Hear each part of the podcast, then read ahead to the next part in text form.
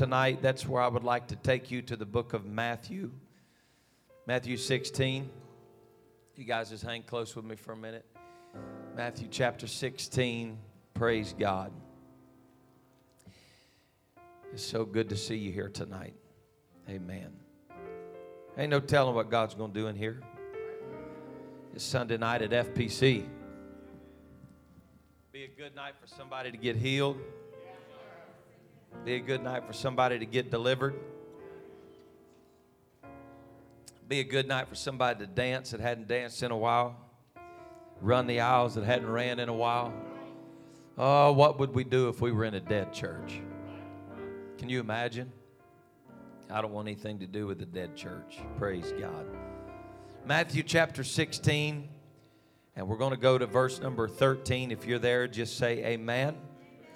Matthew 16 and 13. A lot of you could quote portions of this. When Jesus came to the coast of Caesarea Philippi, he asked his disciples, saying, Whom do men say that I, the Son of Man, am?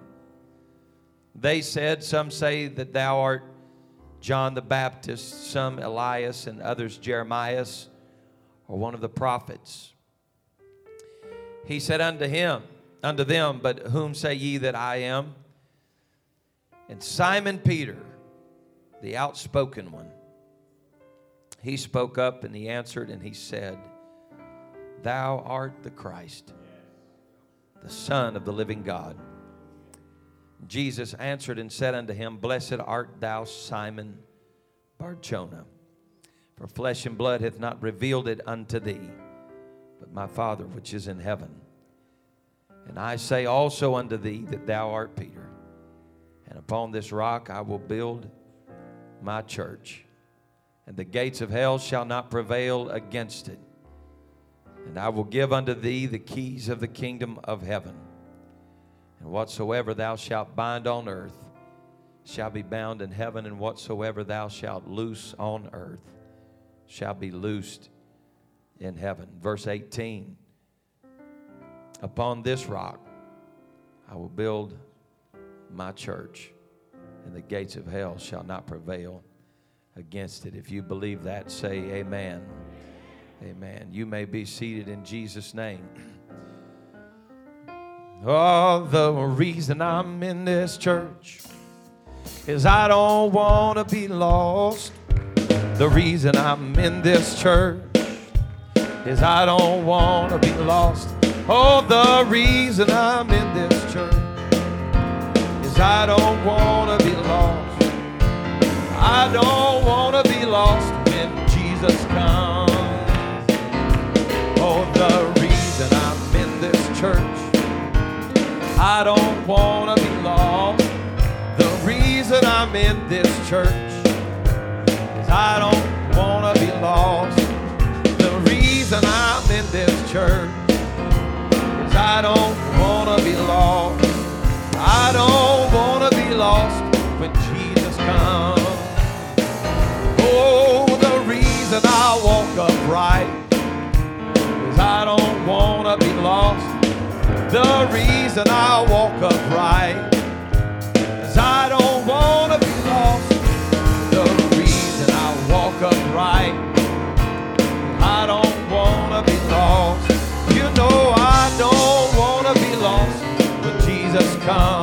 thankful for the church tonight? The reason I'm in this church is I don't want to be lost. The reason I'm in this church Hallelujah. I don't want to be lost. The reason I'm in this church is I don't want to be lost.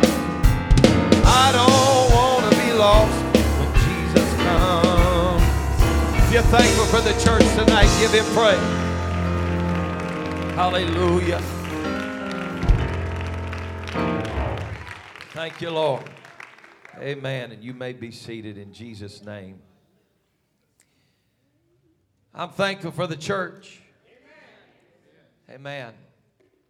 In the book of Revelation, at the opening of the book, after there has been clarity on who's speaking and what's happening, he said, I got a message that I want you to write down. I want you to write it down for the churches.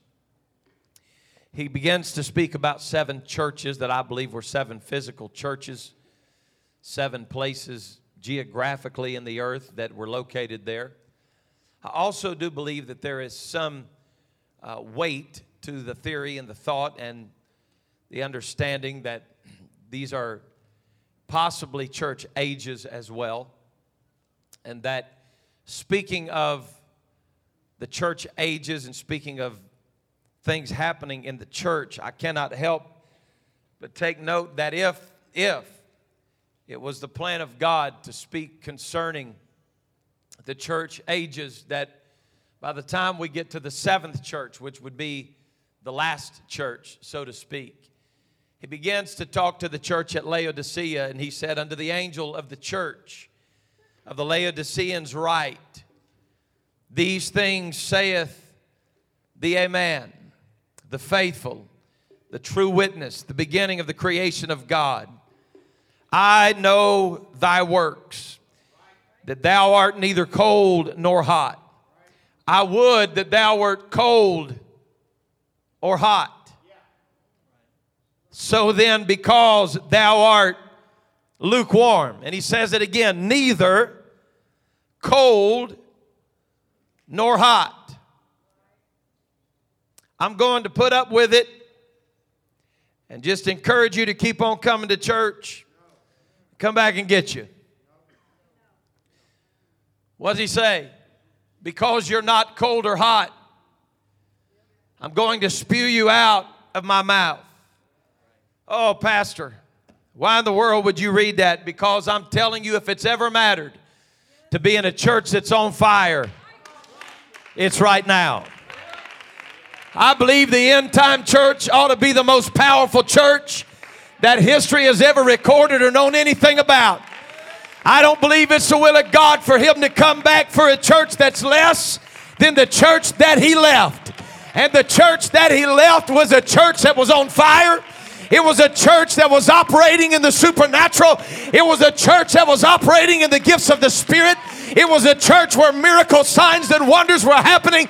I'm saying to you tonight, I don't believe it's the will of God for us to be a lukewarm church in the 21st century. I believe He's looking for a church that is sold out.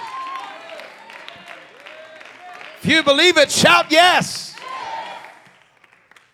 The reason I'm in this church is I don't want to be lost. There's powerful revelation that comes to you when you understand what a church is. And that Jesus speaking, he only spoke of one singular church. It was not a church that was divided by schisms of idolatry and heresy and doctrinal ideas wherein men had been blown about by winds of false doctrine. But it was a church that was established on the revelation of who he was. He said, Peter, it's a revelation that flesh and blood cannot reveal to you but my Father which is in heaven. I've heard it said before that because Peter was Petra and Petra was rock, that the Lord was saying to Peter, I'm going to build my church on you. And that on the day of Pentecost, that Peter was the foundation of that. But that's not what the scripture tells us. The scripture tells us that Jesus Christ Himself was the chief cornerstone. I'm saying to you tonight that Peter is not the rock that the church was built on, but the rock the church was built on was the revelation of who the Messiah is. So that leads me to believe that the true church of the living God is not a church that's got him divided up into several categories of who he was or who he could be or what personality he might be. I've come to tell you that it's one God who is Father of all, who is above all, and who is through you all. That is the God that purchased this church. The gates of hell shall not prevail against that church. However, it leads me to understanding that just because something is called a church doesn't mean that it has an exemption from the gates of hell destroying it. What I'm saying to you is that in the end time, I, I sincerely believe this. I believe that the true church will be exposed. And I believe everything that's not the true church will be exposed. That's why I have such trepidation to hitch myself up with people who don't want to preach doctrine that's straight. I don't, I don't want to connect myself with people who just want to get out in the pool and mingle together with everybody and us be one great big body. There's only one body. And that body has been purchased by the blood of Jesus. Can I tell you tonight that Jesus said that I am the door, and if any man comes in any other way, he is a thief and he is a, y'all are preaching good, he is a robber. I want you to understand tonight there's not a multiplicity of ways to get in the church. There's one door, there's one way to get in. You got to repent of your sins, be baptized in the name of Jesus Christ for the remission of your sin, and you shall receive the gift of the Holy Ghost. That's the church that I want to be a part of.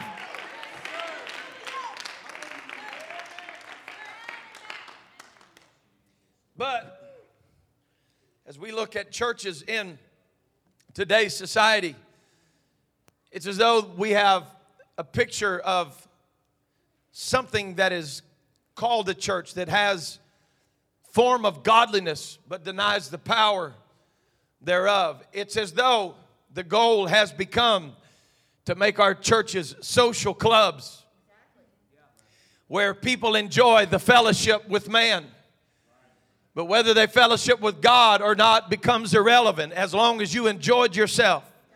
As long as you came together and enjoyed a good time together, that's all that matters. You can come in an alcoholic and leave an alcoholic, and that don't bother anybody. You can come in a drug addict and leave a drug addict, and that doesn't bother anybody.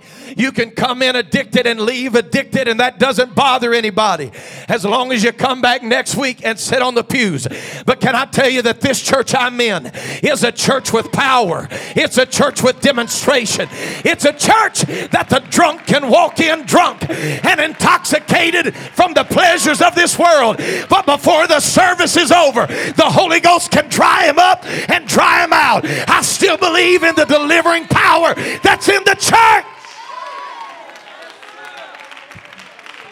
I long for the day that the drug addict starts throwing their drugs on the altar again, and the alcoholic leaves the bottle. Whoa!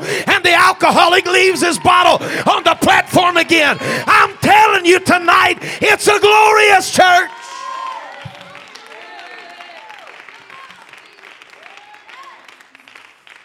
Some look at our world and say, Oh, dear God, what are we going to do? The world is falling apart. And the church is in trouble. It's, it's in danger. And I can jump on that boat with you just long enough to say, I agree that some churches are in trouble. Because if the only thing you've got it built on is a social network of people, it's going to fall apart. But it is not my prophecy. It is the word that came from the mouth of the Messiah that the gates of hell will not prevail against his church. What I'm saying to you is if you're in the true church, you don't have to worry about what hell's doing. You don't have to worry about what society is doing. You can look the devil square in the eye and say, Bring it on, Big Daddy. Bring your best shot you've got. Unleash all the fury you want to. But the gates of hell shall shall not prevail.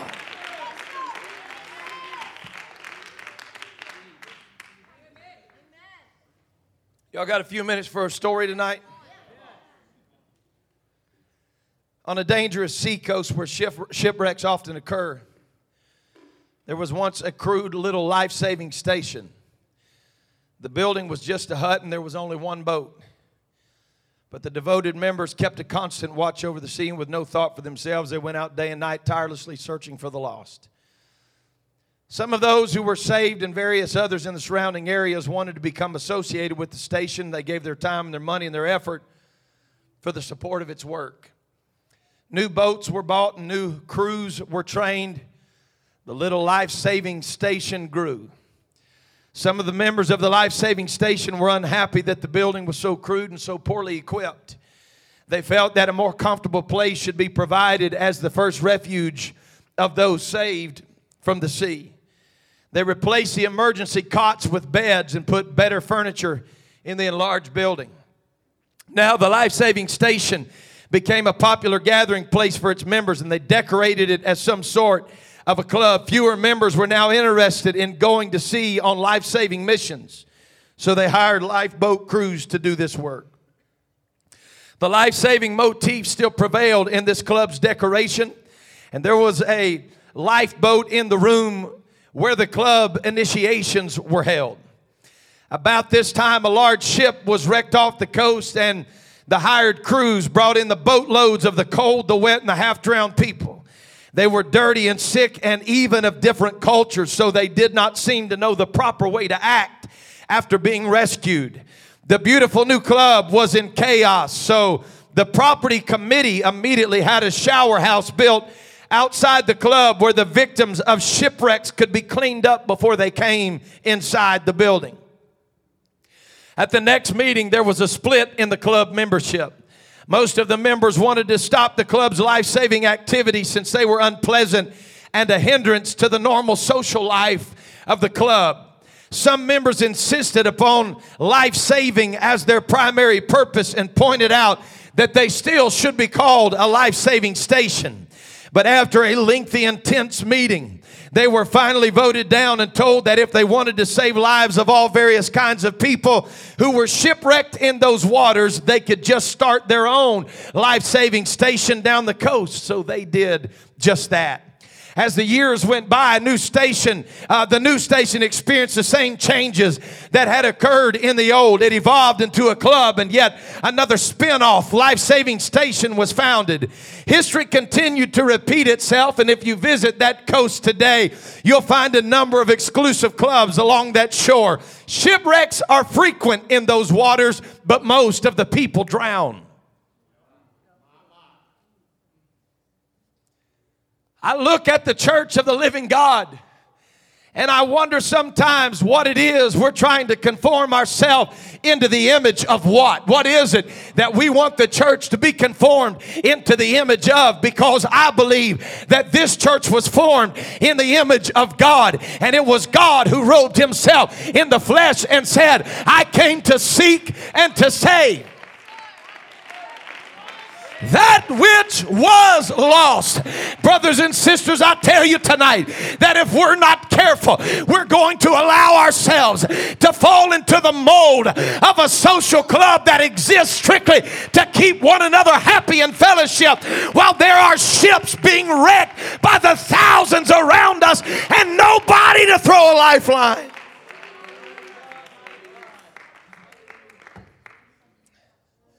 Time ago, I was in conversation with a pastor friend of mine.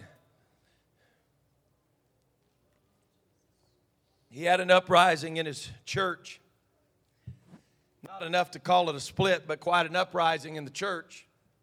Several families left because they had started bussing in people. And I'll just say this to you nicely, like as easy as I can. But not everybody they were bringing on the vans were white. And so there were families that got up and said, Well, if that's how you're going to welcome people, then we don't want to be a part of this church. To which the response was, See ya. Well, what about my tithes? I don't need your tithes if they're covered in that kind of spirit. You understand what I'm saying to you tonight? The enemy loves to twist our minds. At the end of the day, this is not just a place where we come together, it's a place where lives ought to be transformed and renewed. Nobody wants to help me preach on Sunday night. I want you to know it's a living church.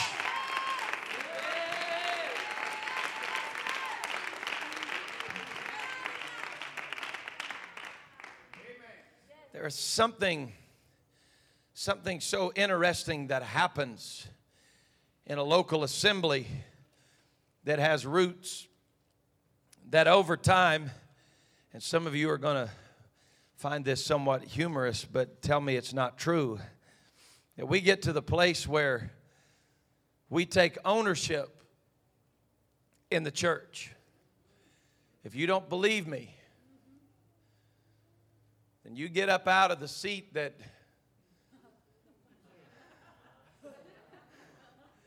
has your imprint in it. Slip out to the restroom and come walking in, and there's some new family sitting in your seat. It's interesting. I saw a woman one night, it wasn't a new person, but I saw a woman one night going for a seat that another person sat in. And that person spoke up to that woman and said, Hey, I think we're both going to the same place here.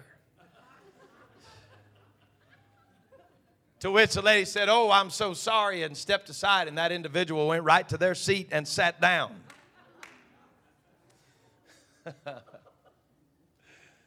Oh, Lord. start preaching like this, it gets a little tied up in here.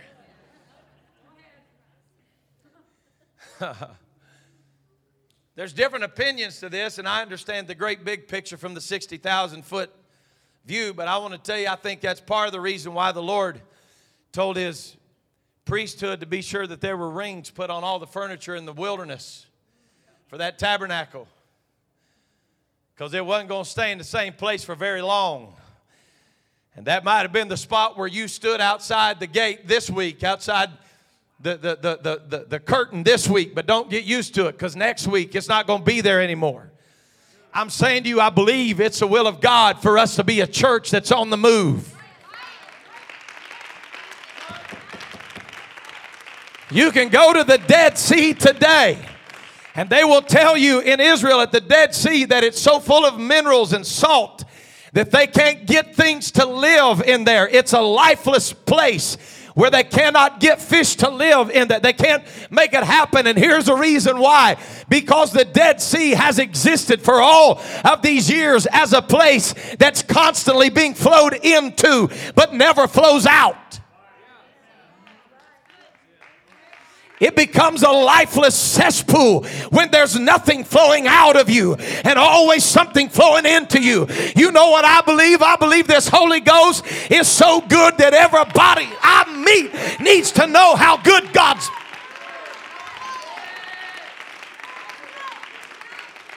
I love it when people kick the door open for me and I walk into a place and they say, Hey, are you a preacher? No. I'm not. I'm a banker. And I bank a lot. They say, Are you a preacher? I get this a whole lot. I don't, you can be seated.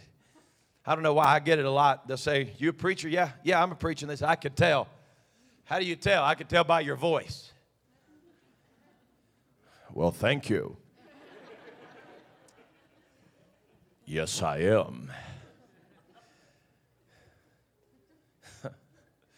I prefer to be called an apologist, but that's okay. You a preacher? Never have I been ashamed to be connected to the church of the living God. Never in my life have I been ashamed for people to say to me, What church is it that you pastor? Because there's some churches that to be honest with you, if they asked me which one I pastored, I don't know if I'd want to tell them.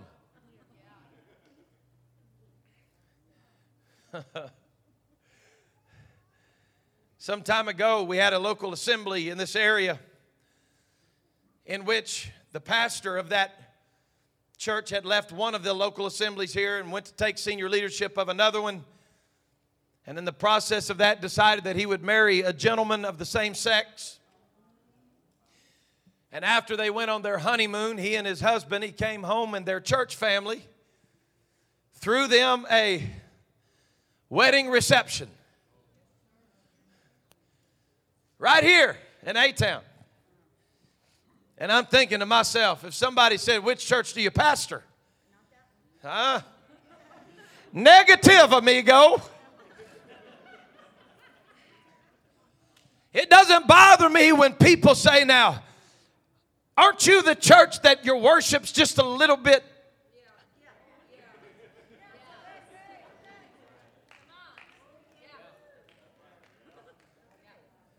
I was sitting in a barber chair some time ago and making a friendship, a relationship with the girl that was cutting my hair.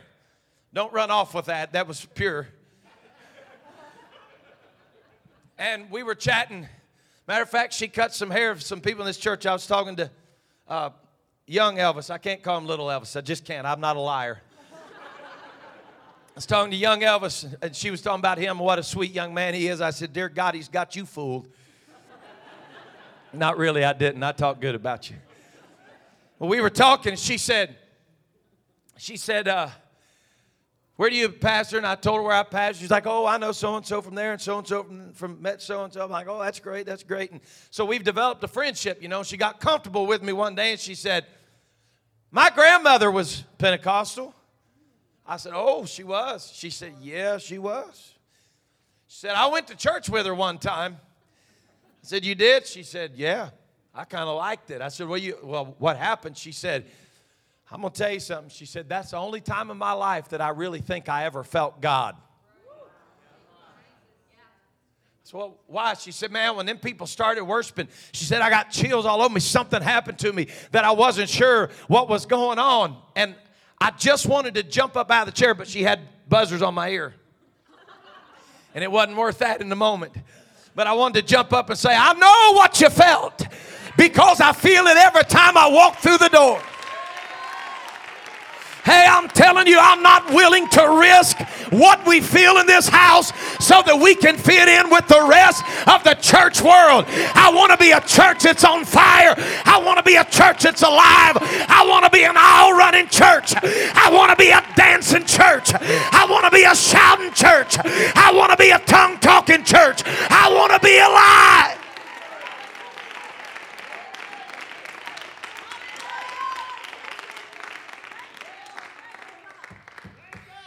The gates of hell shall not prevail against the church. Let me tell you what that means for you. Let me break that down for you and tell you exactly what that means. If you're tired of the devil kicking your teeth out, the safest place in the world you can be is in the church.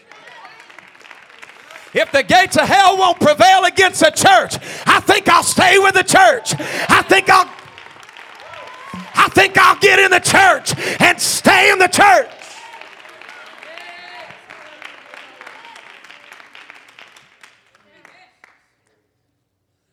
Now, we are the body of Christ. We're the children of God. The, the church has been called the bride of Christ, the body of Christ, the family of God. But there's something interesting about the body of Christ. It's almost a slang term that is thrown around among denominational groups that say things like, well, we all believe in the same God, but we have our own path to Him. And so I'm glad that we're part of the body of Christ. And while I want to be tasteful in my approach and tactful in my approach, I want you to understand that not everything that calls itself the body of Christ is really the body of Christ.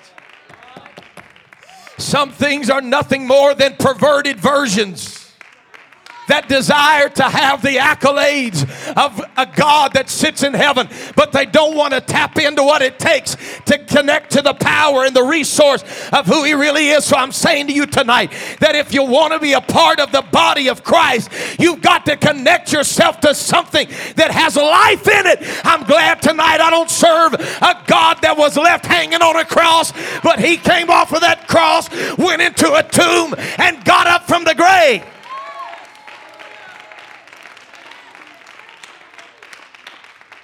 If you're thankful for the body of Christ, shout yes. yes. In Matthew, the 27th chapter, in about the 57th verse, you find the burial of Jesus. There was a man in the 58th verse, the name of Joseph of Arimathea, that came to Pilate. And the scripture said that he begged the body of Jesus. Somebody say the body. body. He begged the body of Jesus. I mean, after all, who would not want the body of Christ? He's the miracle worker. He's the waymaker. He's the game changer. But here's the issue. When Joseph came and craved the body of Christ, he asked for the body of Christ. He was not asking for the body of Christ for what the body could do for him. But he asked for the body of Christ so that he could anoint the body. Now, Jesus had already given up the ghost. So, to break that down Gerber style, I could say it to you like this there was no God left in him. Joseph was not begging the body of the Messiah because he was God manifest in the flesh. The spirit had left his body. And all that was left was a shell of what used to be. He wasn't healing anybody. He wasn't raising anybody from the dead, including himself.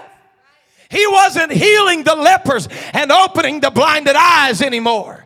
He was a body that was broken and was bleeding and was bruised and had been tortured over the last several hours. And it's not really something that you want to just connect yourself to.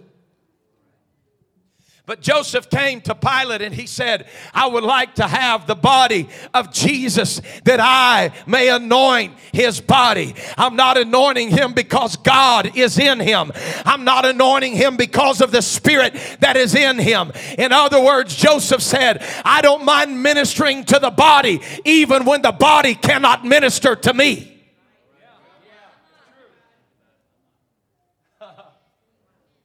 Imagine a place God, I feel like preaching. Imagine a place where the altar becomes a biblical place and not a modern religious place where we lay all of our burdens on the altar and we throw all of our stuff on the altar that we've created for ourselves. I was just looking, I was just wondering this week to find that one scripture in the Bible that said when Noah came off the ark, he took all of his problems and put it on an altar. Now, I know what an altar has become. I understand that. I understand this is a good place. We come, we repent, we, we lay our burdens down. I still believe that. But can I tell you, it was never the intent of an altar in the scripture to be a place that bore your burdens. Woo wee. It was a place when Noah stepped off of the ark that he made his way underneath that rainbow, the promise of God. And he didn't build that altar so that he could tell the Lord, This has been the worst last hundred days of my life and the last hundred and five years of my life. I'm so sick of going through what I've been through. When are you going to show up and make a difference? Noah came off of that ark and the Bible said the first thing that he did when he saw the promise of the Lord is he built an altar there and he began to make a sacrifice unto the Lord. What are you saying, Pastor? I'm saying that Noah did not go to the altar to see what the altar could give him back. He went to the altar to tell the Lord, I am so grateful that even though I've been in a trial, you never left me by myself. You did not leave my family. You took care of us. I'm thankful for the ark. I'm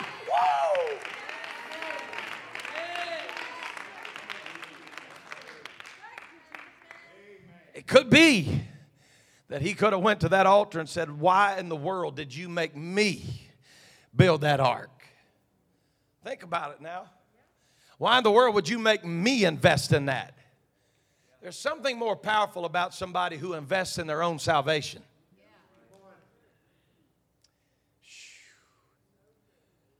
I'm glad it's so rich and full of free. I want more of Jesus, so I'll give him more of me. I'm thankful for that. I'm going to tell you something, church family. There may come a time in your life that the body don't feel the same as it always has. I've been in services where the body ministered to me. And I've been in services where I've had to minister to the body. Woo. But I never leave with a sour taste in my mouth because I've ministered to a body that wasn't ministering to me. Do you really believe that Joseph of Arimathea was anointing the body of Christ, believing that it was going to be his anointing that was going to resurrect the Messiah? Where do we find anywhere in the scripture that after the resurrection, the Lord went and found Joseph and said, Hey, thank you, bud? Because the anointing of the body had absolutely nothing to do with what Jesus could do for him and everything to do with what he could do for Jesus. I don't like to blend these two worlds. But in the world of politics, there was an amazing statement made by one of our presidents one time. His name was John F. Kennedy. And Kennedy stepped to the microphone and said a famous phrase that if you've ever been in history class, you've heard it. He said, Ask not. Come on. Ask not what your country can do for you, but what you can do for your country. I wonder what would happen in the kingdom of God if our approach became, Lord, you've already put me in a church that the gates of hell cannot prevail against. If you never bless me again, I am too blessed to be stressed. God, my revelation of who you are is not based on disappointment of what you did or did not do for me. It's not based on the house that you did not give me. It's not based on the job you did not give me. I just came to tell you I love you and I'm blessed to be in the body.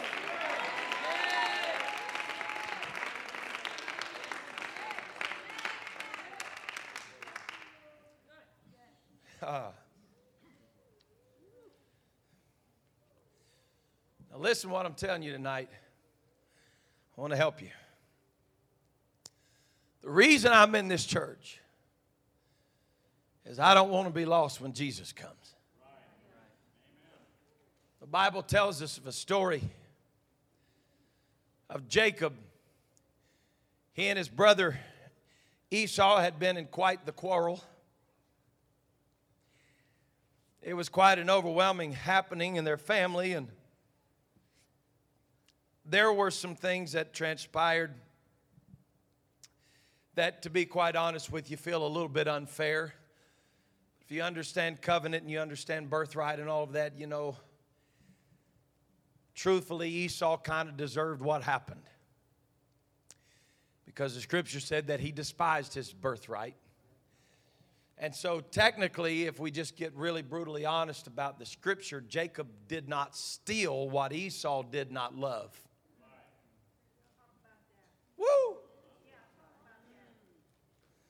Sorry, Joker, he stole my birthright. He didn't steal it. You let it go.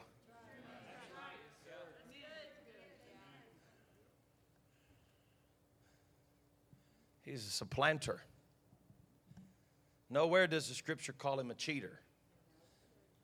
Nowhere does the scripture say he was a liar. As a matter of fact, it calls him a supplanter one that comes up behind and plants where someone else has failed in their planting.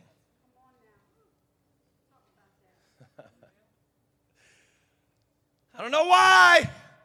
I don't have my birthright anymore. So I'm going to hate my brother for the rest of my life.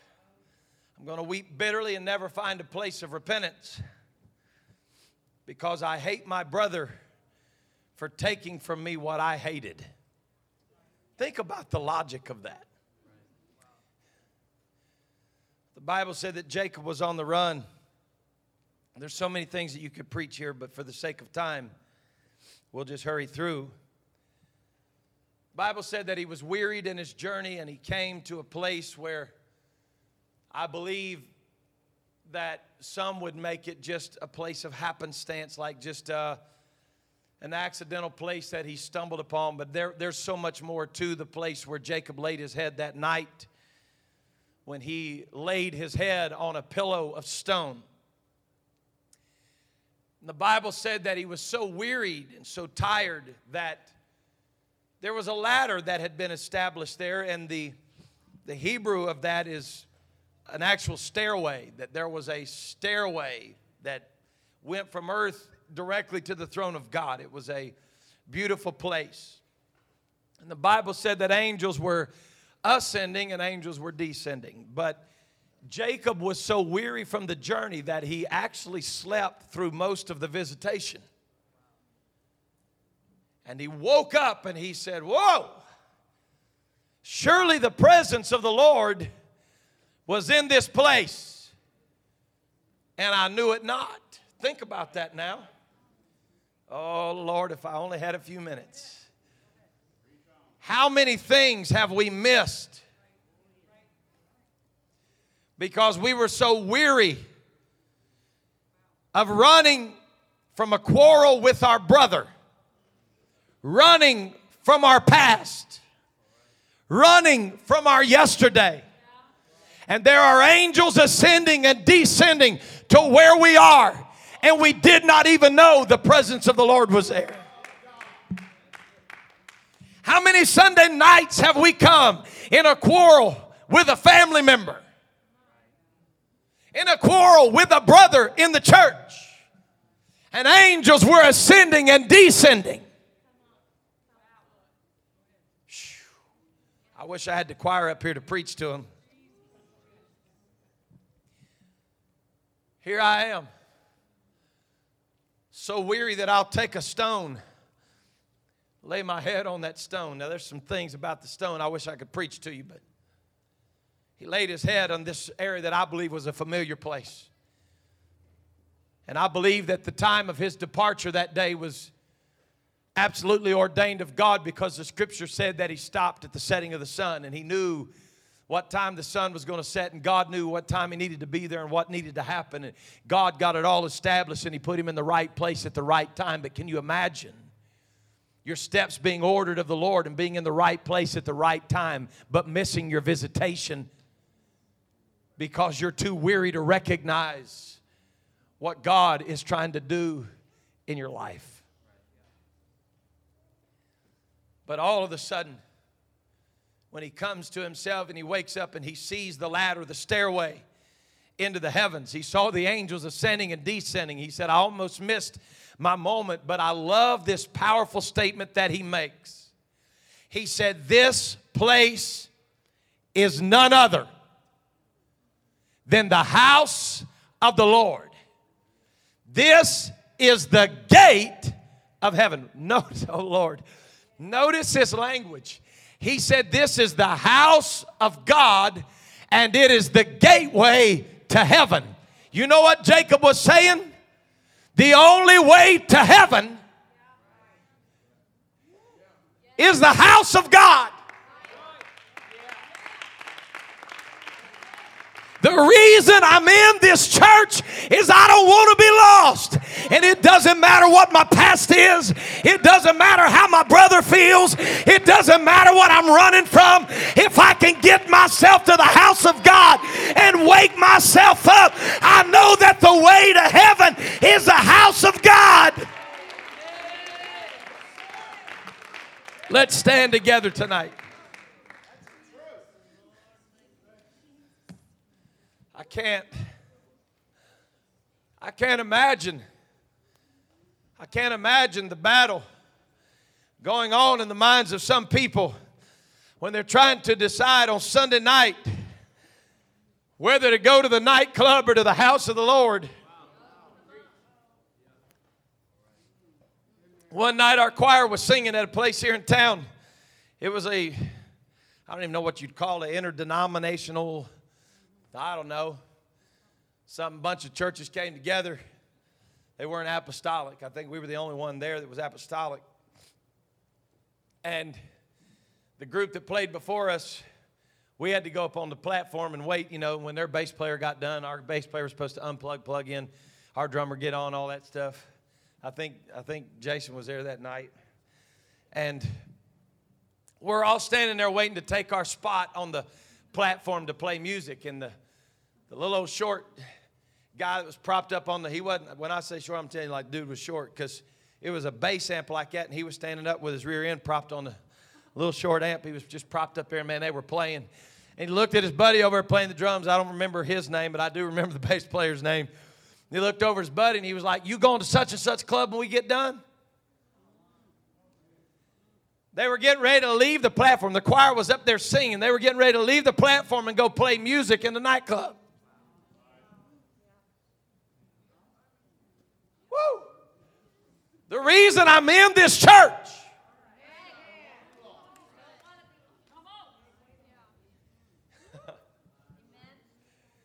It matters what you entertain.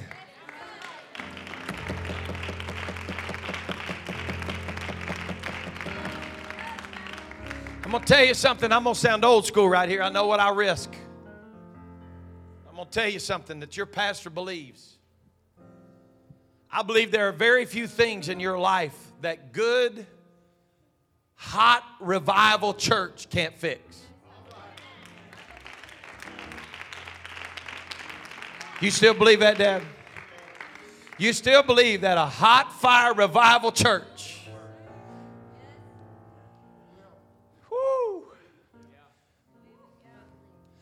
It's one thing to say I belong to a hand clapping, foot stomping church, but never clap your hands or stomp your feet.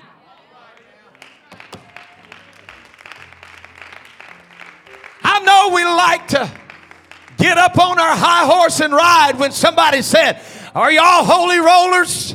Oh, yeah, we're a holy roller. You ain't no holy roller. Your granddaddy was a holy roller. You ain't no holy roller. Going to be a sad day when all the new converts that don't have a pedigree in Pentecost don't even know what a holy roller is because we've got so bona fide and prettified. I came from a church house that when somebody was down, they didn't wait on the good music to start. They didn't have to have a drummer, they didn't have to have an organ, but they'd step out in the aisle and they'd start to give God praise. That's something that happens on a Sunday night when you feel a little down and you feel a little out, but you begin to give Him praise and you begin to worship and bless His name. I'm in the church and I'm glad about about it.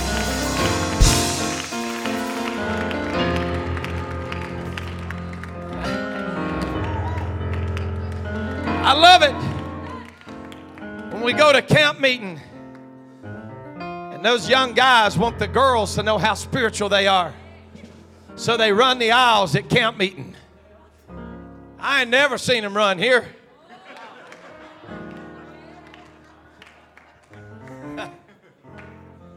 Like, ooh, she's hot.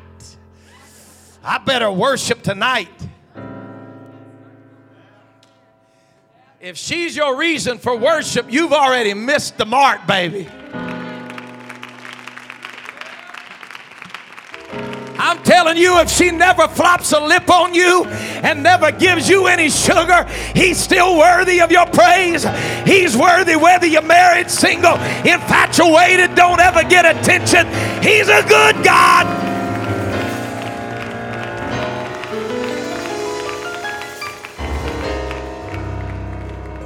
Love it. I love it. When those pretty little girls spend 14 hours getting their hair curled. But you get them to camp meeting. And man, it's like the fugaboo just gets on them. They get up in the choir and they get started, and them little curls just get to bouncing. And before it's all said and done, they're slinging bobby pins all over the tabernacle. I'm looking for the curl bouncers tonight at FPC.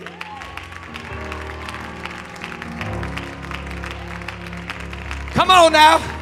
We got them people talking about, mm, it's been many, many years since people got drunk in church. It's because we don't have old church. Well, not only are you not drunk, think you might be intoxicated on something beside the Holy Ghost, like self. It's easy to talk about how everybody else ought to dance. It's easy to talk about how everybody else ought to shout. But I wonder where are the Davids that are willing to look up in the window and say, Judge me if you will, judge me if you must. I came to worship the one true living God. And if you think this is something, I'll be more vile than this.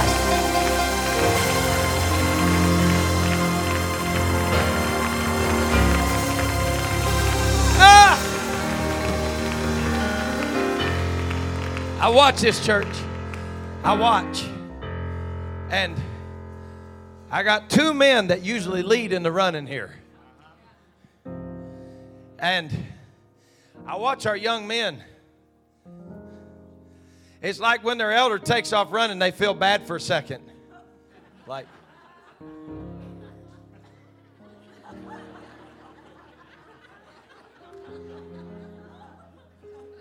Y'all know why I ain't lying. I'm going to tell you the biggest reason because Brother Haney can outrun all of you. I got you.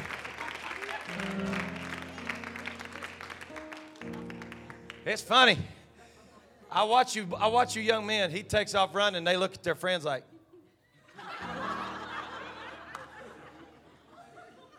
And if looks could talk, they'd be like, "You, you gonna go?"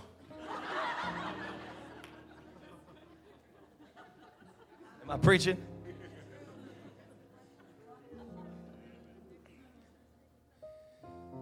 I don't want to be that guy. I don't want to be.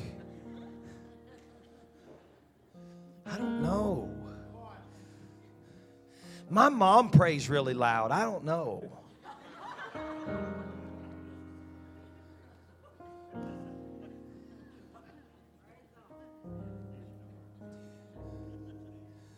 Why are you doing this, Pastor? Because I want to get it good and calm right here. I want it good and calm because I want you to understand what Sunday night is all about. It's not about dancing because somebody else is dancing.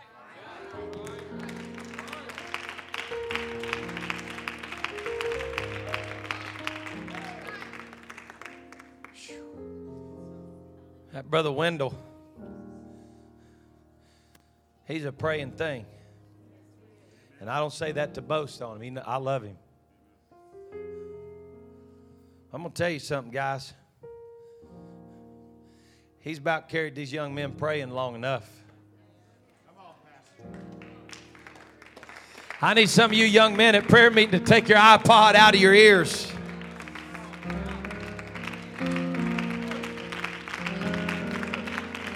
I want to tell you, someday, some of you young men, not all of you probably, but some of you young men, if the Lord doesn't come back, you're going to have a family. And I want to ask you who's going to pray the prayers of the men in your family? Woo wee. My, my. I think you can finish this, Bishop. I think you got this. He said, I might could. There's no doubt.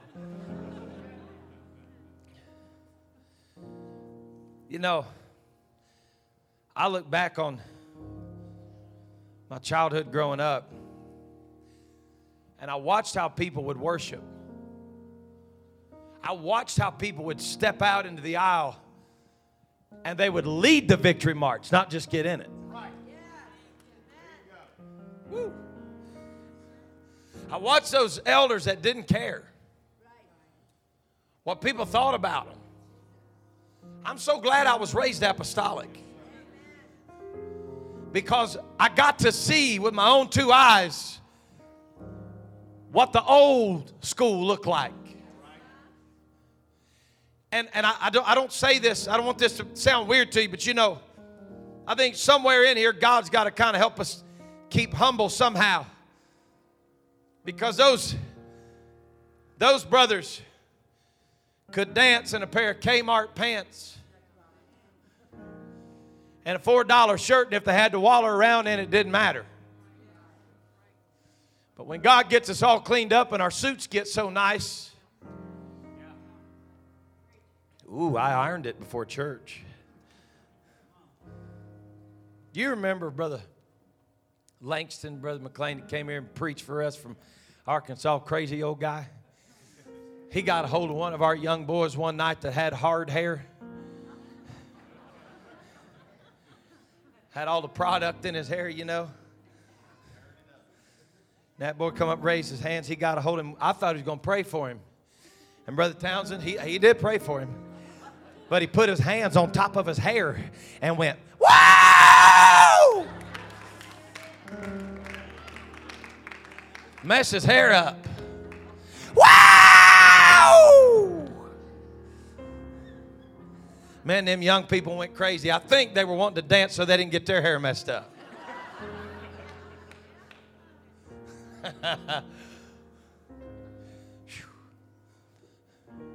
you know what? Bishop, I don't mean this disrespectful, but I miss the jerkers. Ooh. Holy Ghost, get to moving. Woo! That's why we didn't need chiropractors back in the day.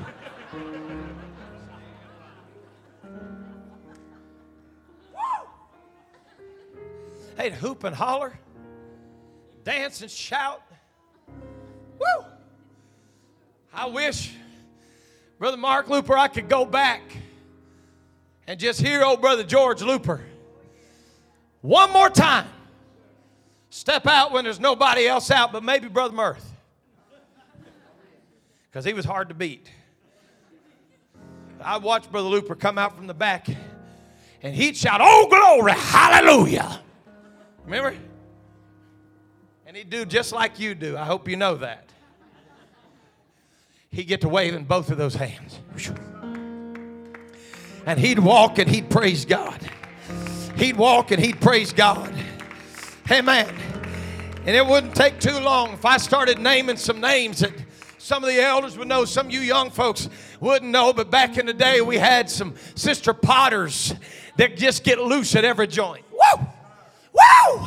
And she'd go to talking in tongues. And if there was a guest there that happened to get in the way while she was talking in tongues, it didn't bother her. She wasn't afraid she was going to run somebody off. She had an experience that was real, it was alive, it was powerful. I'm telling you, we got to get back to it.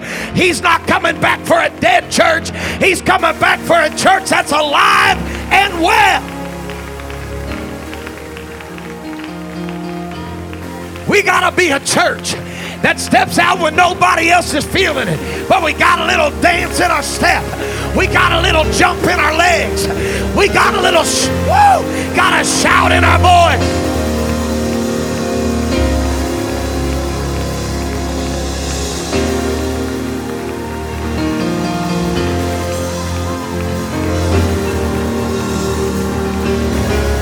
I want more of Jesus.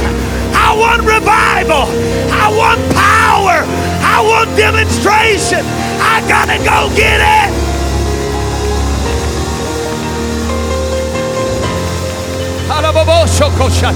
It's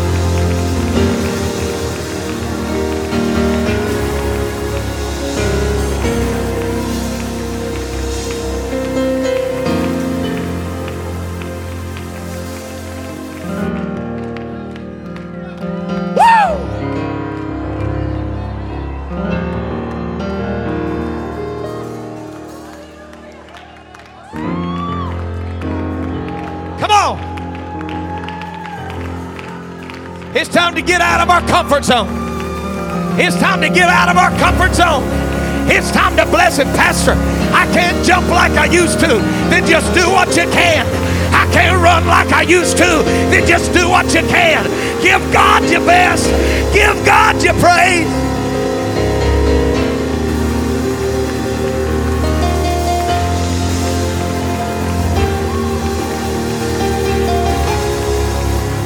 It used to be said about Pentecost that any Sunday night could feel like camp meeting, that any Sunday morning could feel like a conference. I'm telling you right now, when the sinner walks in off the street, I want them to feel what's kept me in the church all my life. I want them to feel the fire. I want them to feel the worship. I want them to feel the glory. I want to be the church.